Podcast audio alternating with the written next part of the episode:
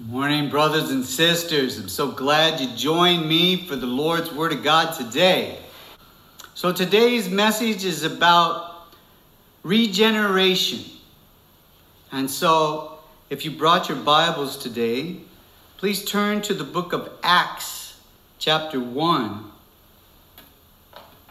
and we'll read verse 8. And this is Jesus talking. But you shall receive power when the Holy Spirit has come upon you. Brothers and sisters, there's power in the Holy Spirit.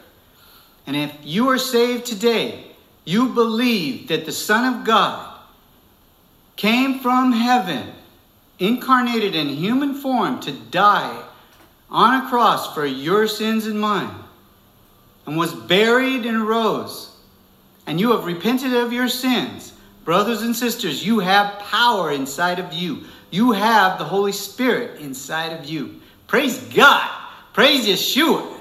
That's how you say Jesus in Hebrew. Amen? Amen. So the second passage we will read is found in the book of Titus, chapter 3.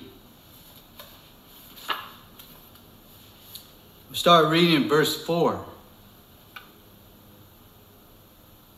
But when the kindness and the love of God our Savior toward man appeared, not by works of righteousness which we have done, but according to his mercy he saved us, through the washing of regeneration and renewing of the Holy Spirit, whom he poured out on us abundantly through Jesus Christ our Savior. So, brothers and sisters, we're being renewed, regenerated with the Holy Spirit daily. And there's power in the Holy Spirit. Amen? Amen. And here it also reads that, that they were filled abundantly. That's a large quantity, plentiful. And brothers and sisters, you can have more of the Holy Spirit. And the more Holy Spirit you have, the more power you have. Amen? Amen. So it's very important that every day you ask to be refilled up, regenerated, fill you up with the Holy Spirit every morning. Ask God in the precious and mighty name of Jesus. Paul tells the Philippians in chapter 2, verse 12, he commends them for obeying the Lord. But then he tells them to work out your own salvation with fear and trembling.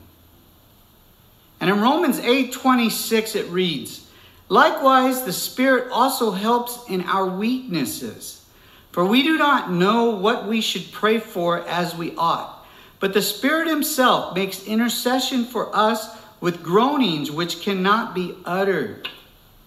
Right? So that Holy Spirit that you have inside of you intercedes for us and prays for things you don't even know He's praying for. But He knows your heart and your mind and your spirit, and He knows what you need. You see, God Himself is inside of you working out your salvation. Praise God. Amen. Amen. In Philippians 2:13, it reads, For it is God who works in you both to will and to do for his good pleasure. You see, brothers and sisters, the word speaks for itself. The truth does not lie, it's the truth. Amen? Amen. So, brothers and sisters, it's very important. Every morning when you get up, get on your knees preferably and pray to the Father and ask to be refilled up with that Holy Spirit every day. Fill you up, just like a car needs gasoline to be filled up to go. Well, so do you, brothers and sisters. And don't just ask to be filled, but filled up. Ask to be filled up, even with double the Holy Spirit if you so desire. But uh, tell the Lord, but your will be done, not mine. And maybe He will fill you with double the Holy Spirit. And you will have double the power inside of you, brothers and sisters. Amen? Amen.